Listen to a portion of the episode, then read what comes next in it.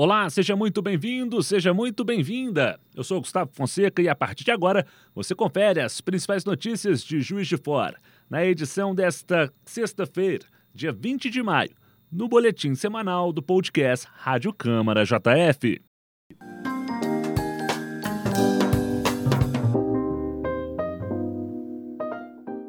Na segunda-feira, o projeto de lei de diretrizes orçamentárias para 2023 foi entregue pela Prefeitura à Câmara Municipal. A LDO é elaborada anualmente e define as prioridades da administração para o próximo ano. O documento vai entrar em tramitação nas comissões permanentes.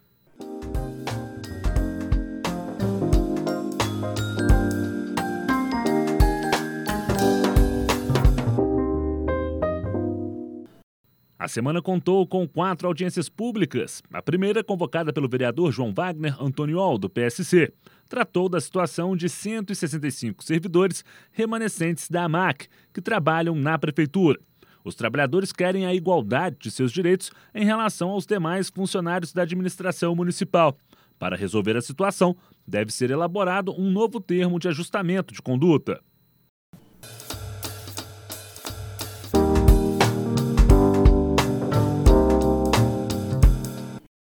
A segunda audiência pública foi para discutir a falta de acessibilidade no cemitério municipal.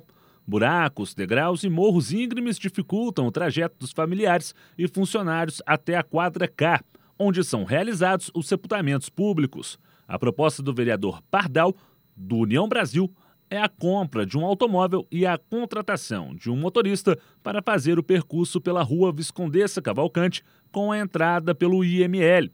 A prefeitura garantiu a medida para o próximo ano.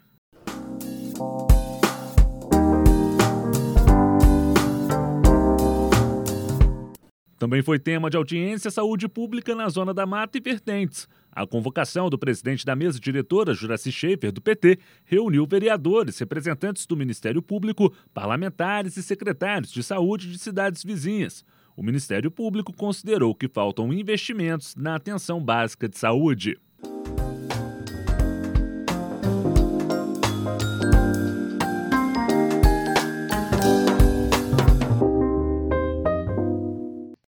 Última audiência da semana foi convocada pela Prefeitura.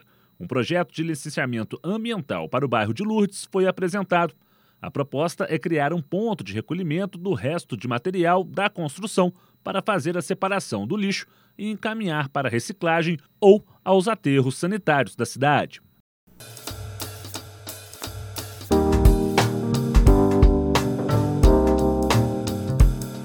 E a Comissão de Defesa da Pessoa com Deficiência debateu em reunião com representantes da Secretaria Especial de Direitos Humanos e da Secretaria de Saúde o projeto de lei que pretende aumentar o prazo para o recadastramento do benefício do passe livre, sem a necessidade da burocracia para a comprovação constante.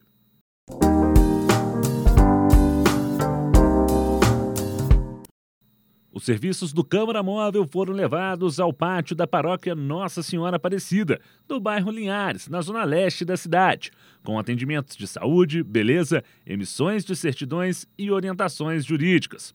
Uma das ações do Câmara Móvel é o Fiscaliza JF, um programa em que vereadores e técnicos vistoriam serviços públicos da cidade.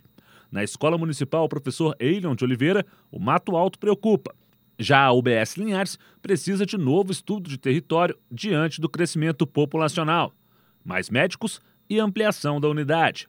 Está previsto para 2023 uma reforma. Na rua José Sobreira, a preocupação é com os danos causados pelas chuvas do início do ano, como buracos e deslizamentos de terra. Um relatório será encaminhado ao Executivo.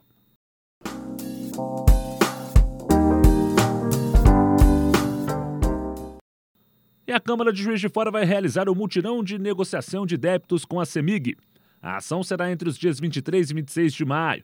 Nos primeiros dias, os atendimentos serão no PROCON, na Avenida Presidente Tamar Franco, 992. E nos dias 25 e 26, no Serviço do Consumidor da Câmara, no térreo do Centro Administrativo da Câmara Municipal, na Rua Marechal Deodoro, 772, ao lado do Parque Alfred. Os atendimentos serão das 9 da manhã ao meio-dia e da 1 às 5 da tarde, exceto no dia 23, em que o atendimento começa à 1 da tarde. A campanha Zero Dívida é uma parceria entre a Câmara, a CEMIG e o PROCON.